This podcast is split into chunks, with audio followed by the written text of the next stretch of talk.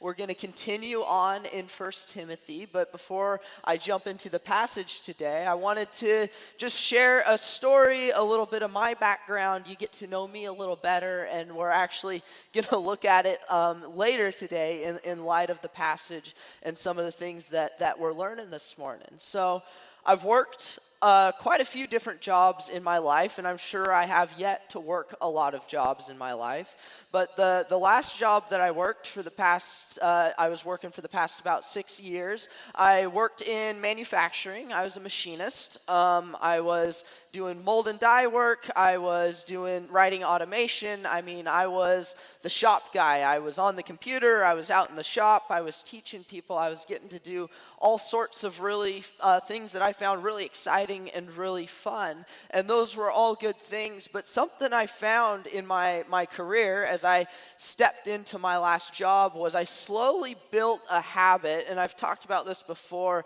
but this unhealthy habit of these long work hours, these long work days, and it kind of built over time, right? I didn't start out working 12, 13 hours a day. I started working out barely being able to fill eight hours a day with work. But as my skills grew, as I learned things, as I saw the needs that I could meet, I started working more and more hours. Pretty soon, eight hour days turned into nines, nines to tens, so on and so forth. And you can imagine, I found myself in this place for uh, literally years where I was working these long, extended hours. It's one of those jobs that, as much as you were willing to give, that's how much you could give and then you could also give a little more. And it's it wasn't the it wasn't necessarily the work environment. It wasn't anything bad on their part. It was the nature of the job. Uh, now looking back i'm realizing how much i didn't see in that work and the the habits that i set in my life. And somewhere along the line as i was reflecting back as i was preparing this sermon i was like why why? Why was i doing more hours? Why was i working longer? What was fueling that. And there were a lot of things fueling that, but one of the things that I was realizing that I never took into account before is I could justify in my head just spending some more time because, you know, I was helping people, right? Like my coworkers, I was helping them out. If I did the work, they could they could leave on time and, and we could get a little more done.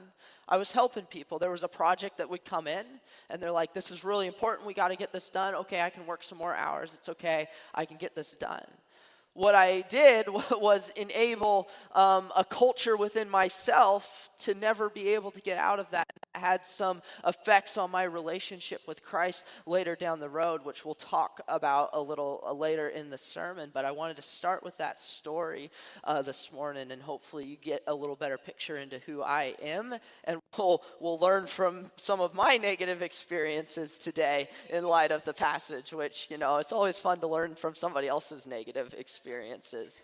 Um, but First Timothy, we're in this series, The Gospel Shaped Church. It's up there on the screen. We've been in it for a couple of months now, and we're looking at Paul writing a letter to Timothy in Ephesus, who's um, who's at this startup church, and and he's counseling him on what should the church look like uh, how should you operate as a family? And so we're along for the ride with Timothy, and we're trying to learn from Paul about what, what it means to be a gospel shaped church, what it means to be a church family, what it means to be healthy with God, and to live the function of the church out in uh, the walls of our own home and within our community. And so today we're in 1 Timothy 5 1 through 16. You can go ahead and flip there, but I'll, I'll read it for you, and it'll be up on the screen. It says this. Do not rebuke an older man harshly, but exhort him as if he were your father. Treat younger men as brothers, older women as mothers, and younger women as sisters with absolute purity. Give proper recognition to those widows who are really in need. But if a widow has children or grandchildren, these should learn first of all to put their religion into practice by caring for their own family and so repaying their parents and grandparents, for this is pleasing to God. The widow who is, who is really in need and left all alone puts her hope in God and continues night and day to pray and to ask God for help. But the widow who lives for pleasure is dead even while she lives. Give the people these instructions so that no one may be open to blame. Anyone who does not provide for their relatives, and especially for their own household, has denied the faith and is worse than an unbeliever. No widow may be put on the list of widows unless she is over 60, has been faithful to her husband, and is well known for her good deeds, such as bringing up the children, showing bringing up children, showing hospitality, washing the feet of the Lord's people, helping those in trouble, and devoting herself to all kinds of good deeds. As for younger widows, do not put them on such a list, for when their sensual desires overcome their dedication to Christ, they want to marry Thus, they bring judgment on themselves because they have broken their first pledge. Besides, they get into the habit of being idle and going about from house to house. And not only do they become idlers, but also busybodies who talk nonsense, saying things they ought not to. So I counsel younger widows to marry, to have children, to manage their homes, and to give the enemy no opportunity for slander. Some have, in fact, already turned away to follow Satan. If any woman who is a believer has widows in her care, she should continue to help them and not let the church be burdened with them, so that the church can help those widows who are really in need.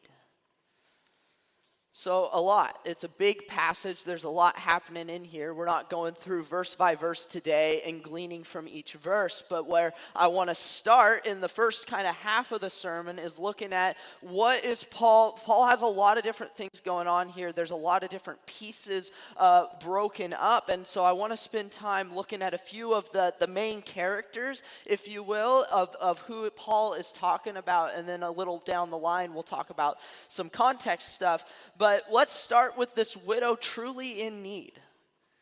Paul gets really, really specific, and he mentions this list a couple of times, and he says, the, the widow truly in need. He points it out in verse 3 give proper recognition to those widows who are really in need. It's like, Timothy, don't miss this.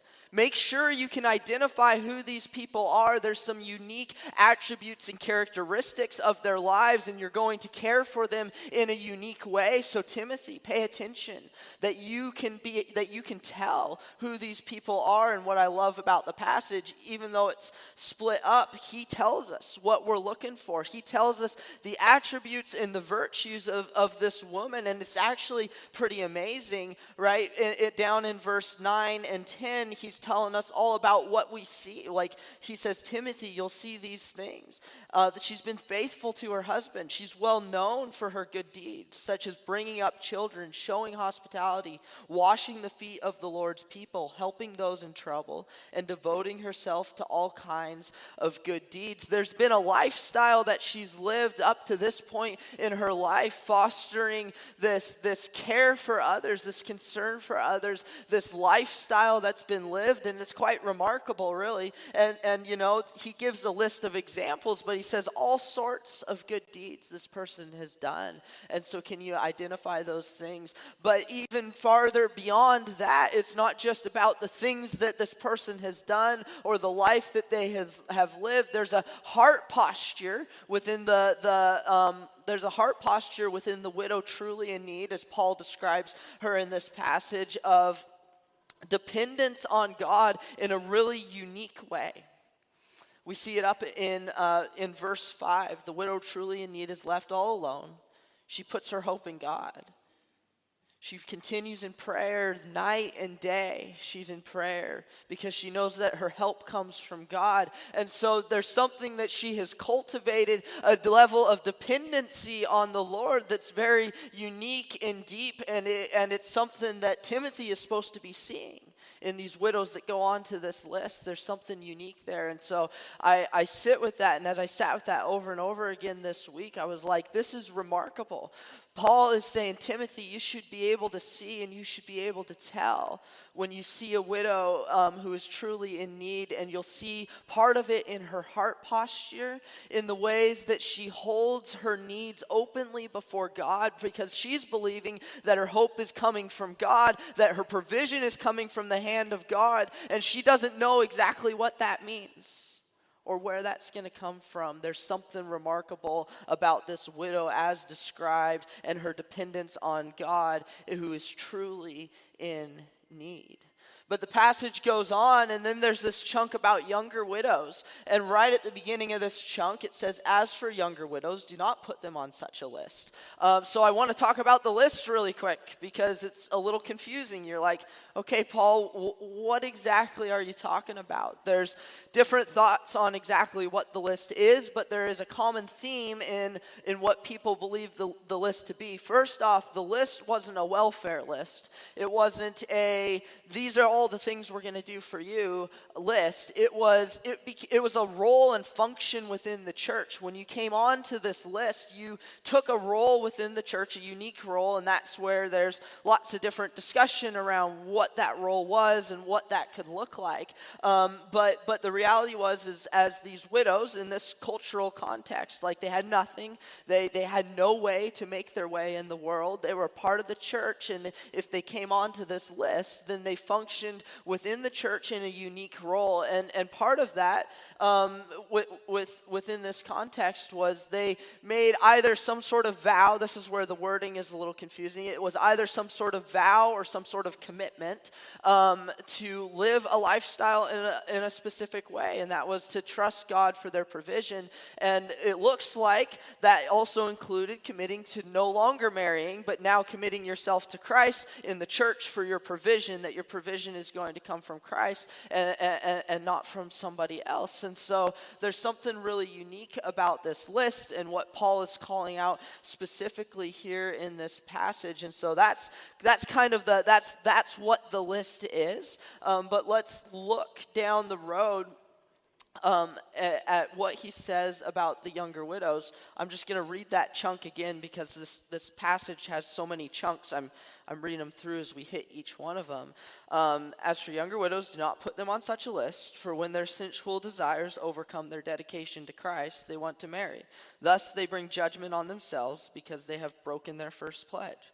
Besides, they get into the habit of being idle and going about from house to house, and not only do they become idlers, but also busybodies who talk nonsense, saying things they ought not to. So I counsel younger widows to marry, to have children, to manage their homes, and to give the enemy no opportunity for slander. Some have, in fact, already turned away to follow after Satan. So, what's Paul doing here? Like, is he excluding people? Is he saying, hey, care for these ones, but if they don't make the cut, don't care for these ones? No, that's not what I think Paul is saying, and we're going to actually talk about that in some of the other wording in the passage.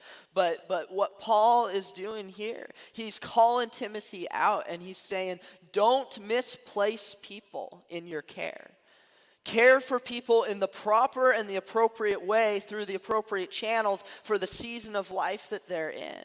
He, Paul is, is, is imparting some wisdom to Timothy on how to start discerning how you care for people, not caring out of a, a reactive state, but out of a, a proactive state of, of discerning how are you going to care for the people around you and the needs of the people around you, in this case, specifically widows. Even in the goodness and the kindness of your heart, you may try to help somebody and actually push them further from Christ. See, at the end it says, Some have already followed after Satan, some have already departed from the way. And it started by saying, Don't put people on such a list. So there's something that happened when Timothy already put them on this list.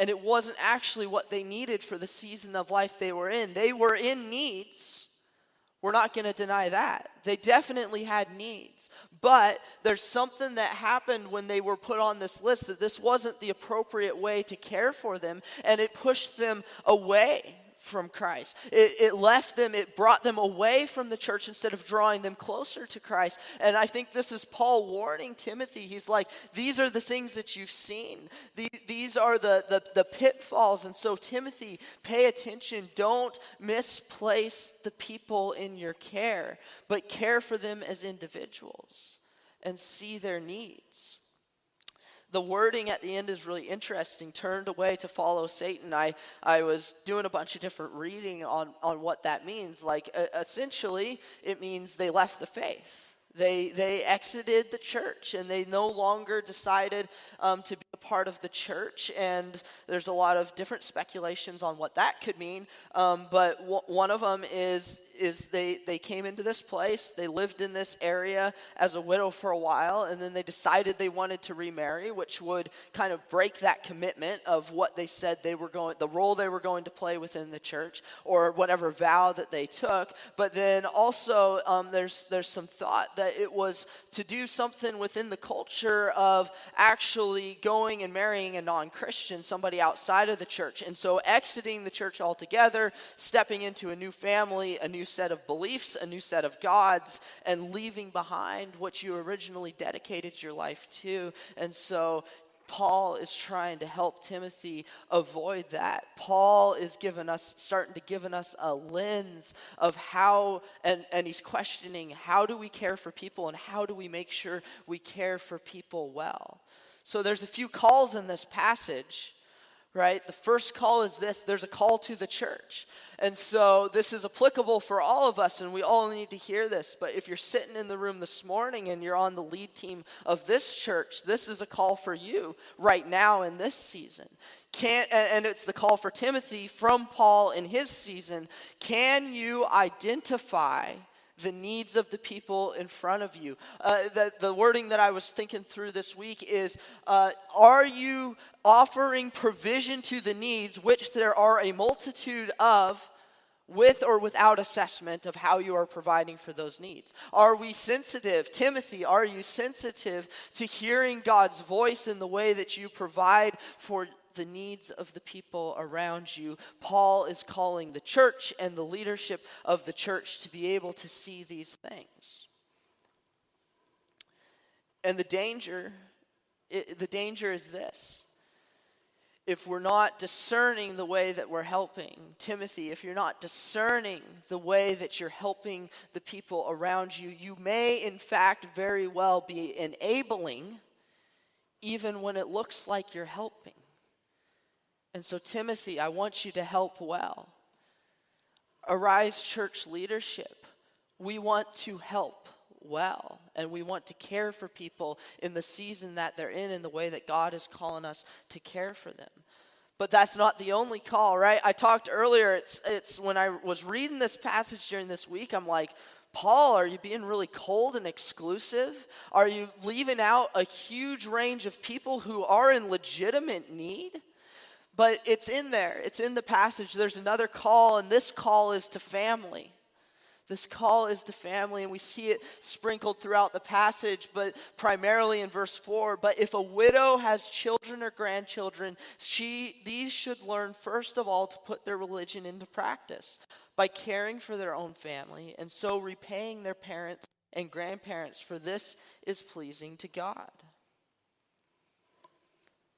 So Paul does the Paul thing, like he does in a lot of his letters. He's calling out the church as individuals to live into a deeper expression of your faith. Paul says, There have been there, there is supply for those in need. For those who have family walking in the way of Jesus, there is a call for us to care for our family, for our immediate family. Paul is saying, practice your faith. The things that you believe, the things that you declare that you believe, it is yours to practice your faith within the context of your own homes, within the context of the four walls that you call home, with your extended family who is in need. You have responsibility to care for them which is really hard because you're like, there's, even within my family, there's so many needs potentially even in my family, there's so much, and I don't think I can do it all. And the call isn't to do it all, and we're going to talk a little more about that. But there is a specific call to say, Are we linking Timothy? Are the people in your congregation? Are you, Arise Church, Daniel? Are you linking the words that you say you believe with the actions that you're expressing? And are you able to express them within your own family? Because you have to be learning how to express them out there in the world because the mission of the church is what? To, to go and to encounter the lost, to go and bring good hope and good news to all the world around us, declaring what we believe boldly and strongly and declaring the name of Jesus. And so Paul reminds us here, in a sense, that the practice starts within the walls of our own home. But when I say the walls of our own home, let's start to widen that out a little bit. What was it at the beginning of the passage? One and two is Paul talking about how we interact with one another within the church. And, and he tells us how to interact with uh, older men, older women, younger men, younger women. And what is the wording that he uses in verse one and two? Like fathers, like mothers, like brothers like sisters. And so the practice of our faith isn't just our biological family, but it's also our church family. It's not just our biological family, it's also our church family.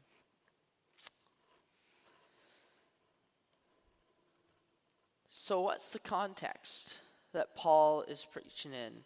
He's in Ephesus metropolitan area, or not Paul, but Timothy is in. Paul's writing to him. He's in Ephesus. It's a metropolitan area, right? It's a city.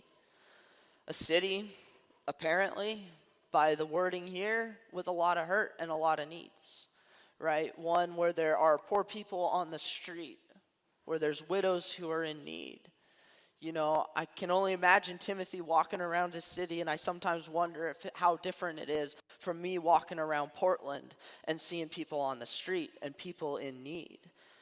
But this is the context he's in. So there is a lot of need all around Timothy. He's not just in a town, he's in a city. And, and, and, I think Paul is doing something really unique here. And this is the part that I wrestled with as I was trying to understand what was happening in this passage is is Paul is, in a sense, protecting the church to be able to live its function well while calling the church higher to live its role in society better right? Paul is protecting because paul knows that um, if the help comes without assessment and you help people in the wrong way that the church is a finite function the church doesn't have enough resources to supply every need that's going to come in this place of Ephesus, right? The, the church is limited. And when I say care, and I'm talking about care, I'm not talking just about the financial aspect of care, although physical need care is a primary need and we need to be sensitive to those. But there is also an emotional, spiritual, relational care that's also a draw in the church. And so I think there's a warning here for Timothy. He's like, Timothy, even in the goodness of your heart, you're not always going to be able to help people the way that you expect or perhaps the way that you want, but yours is to trust in God. And this is, I think, about the widow. The widow's, the, the widow truly in need. Hers was to trust in God. I don't know that that's any different than the rest of our needs. And, and so Timothy's being charged to actually carry a burden to carry a burden of those in need around him and to react appropriately in all the things that they in all the things that they come for.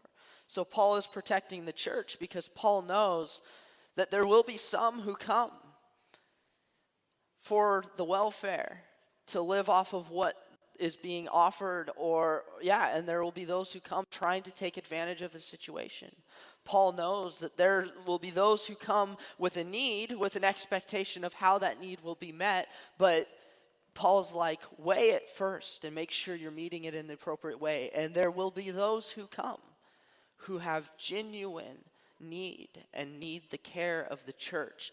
Timothy, can you tell the difference? Timothy, can you discern the difference? Paul is challenging all of us to live our faith out in the context of our own home. He's, he's telling us these things that you believe and these things that you saw Jesus do and these things that we declare uh, uh, that, that we're going to chase after, when you say, Yeah, I'm walking in the way of Jesus, well, Paul's calling us higher into that. He's saying, Walk in the way and discern the ways that you help people because you can't remain idle, neither will you have enough energy to do it all. So, how do we do it well? So, now I want to springboard and open our scope. We've been talking out of the passage, and I want to just talk a little more about this, this um, word discernment and discerning. Um, and we're going to just spend some time considering what this means for us in our context, in our own lives. And so, um, the, the, the first question is this are, are we discerning how we care? Are we discerning how we care for others? Uh, we might, there's, there's so many pitfalls when I start thinking about living out my faith, and I'm like, how do I do that? And there's this tension inside of me. There's pitfalls, and I've been in all of these different places and different seasons in life. Uh, am I doing too little? Am I not sensitive to the people around me and to the needs around me? And when I say that, it's not just about am I am I hearing the needs and then responding? Am I relationally connected to the people within my own family, within my church body enough that I'm aware of the needs that they have? Or am I too busy? Am I not seeing those things? Am I missing those things? Am I not living into that call? Am I, am I afraid of what it means to step out and to start caring for the people around me? Some of us in the room might be in that place this morning. I've been there before. It's a hard place to be because you're like, what do I do? And so, my encouragement to you this morning is jump in. This is something we're called to do. We are called to express our faith in the actions that we show as well as the words that we speak, and one doesn't live without the other. Discerning how we care. But what about the other end of the spectrum? What if we're compulsive in our care? What if we respond to every need without ever considering? What truly needs to be done in the situation. I'll loop this back to my story now. I've always, uh, like in, in the work and the environment like that, like I've been compulsive in my care. I was like, I can help these people. I can help out the company. I can do these things. I never stopped to consider what it was doing to my life. You look down the road in the story. So, this was about two years ago for me. I grew up in the church, but I found myself in a place in my job, and I was in a time of prayer, and I heard God challenge me and say, Why do you care about your job more than you care about me? So the question is for some of us, are we being compulsive in our care? Are we not staying, are we not waiting long enough on God to discern appropriately how we should care for others, who we should care for, when we should respond, and what that looks like? That's a really hard one because it's hard to stop doing all these things that seem like such good things. I feel that in my own life. And yet, if it starts to pull us away from God, then it's doing more harm than good. If it's enabling people around us, it's doing more harm than good. So it's not always that. But my, my question is, and my challenge is, is are you considering the things that you're filling your time with in the way that you care for people? Yeah it's just really interesting as I sat with this stuff, I was just like, I'm like, how am I doing at all of this stuff? Because it's really difficult stuff. It's really hard things to say, I want to help, and we are called to help as the church, but we're called to help well in a heart that is saying, Lord, I'm open to the way that you want to help the people around me, so let me respond to that way. It's hard to trust God that he sometimes that he knows how to care for the people around us even better than we do.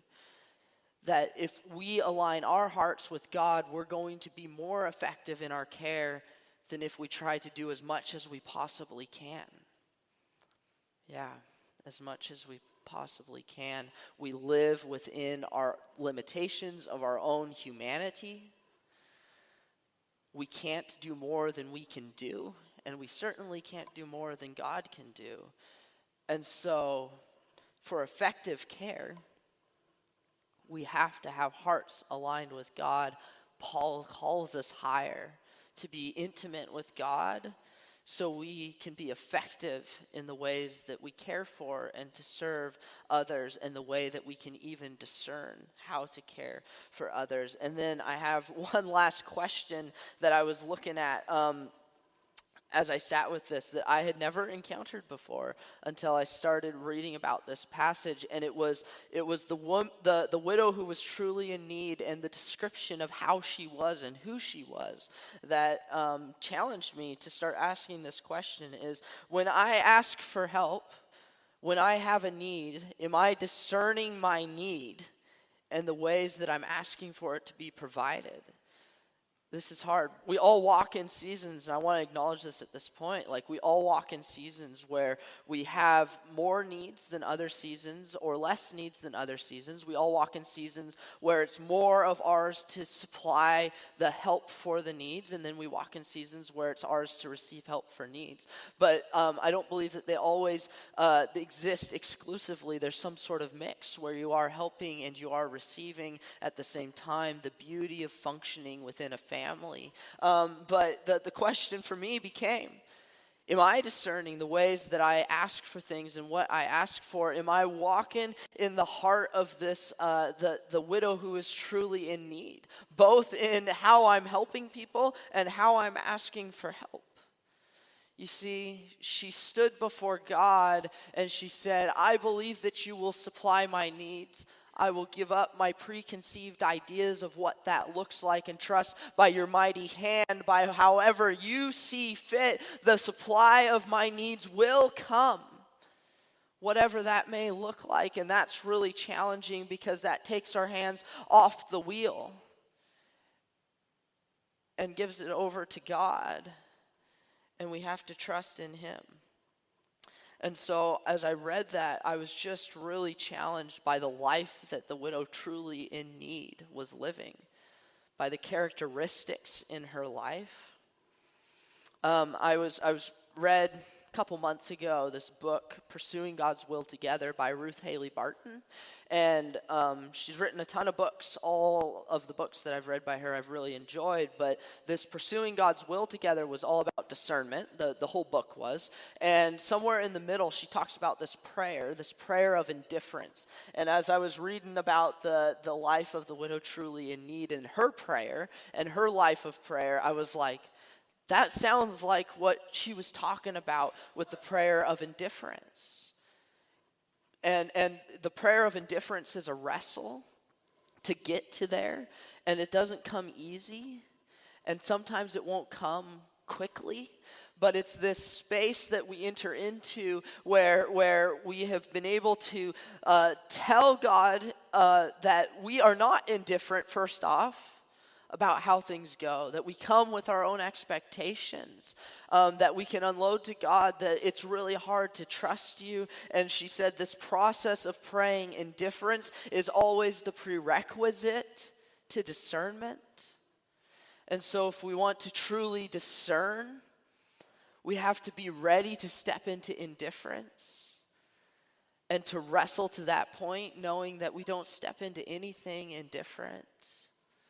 And so it's really hard. So thanks, Paul, for telling Timothy all these things, like about how you care for people and how you need to make sure that you care for people well.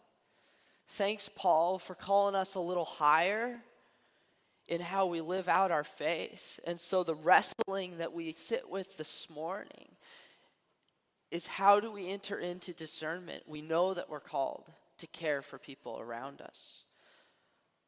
But how do we do it in such a way that we acknowledge the limits of our own humanity and then partner with God to truly care for people in the ways that God is calling us to care for people in whatever season we're in? How do we ask for help correctly, appropriately in whatever season that we're in? That's scary things to pray prayers of indifference. It's scary to think that we can't just work a little harder and care for all the people around us, but what it means to actually care for our city is to be sensitive for the ways that God is calling us to care and stern in our hearts to do something. And that's really scary. I'm just going to pray over us as we wrap up today. Lord, thank you for this church thank you that we get to chase after you. My prayer is, as my prayer has been all week, that as we steep in these words, that we would be uh, that we would be agitated in our spirits in some way to not live life the same way, but to go out and to live life differently. Jesus, we long for you. We long to be like you. We want to be near to you. We want to live a life like you lived, and we know that we cannot do that in our own strength. And so I pray that you would bless us as a church, the people sitting in the room this morning, that as we go out and as we care, both within the context of our church, but within our bigger mission out in the world, in the places where we live, work, and play, that we would be sensitive to the movement of your spirit for the care of our communities. Father, we commit to you that you are the one who supplies all of our needs, that your help will come from wherever you declare it will come from from, and we trust in you. And so, thank you for who you are and for what you're doing in our lives.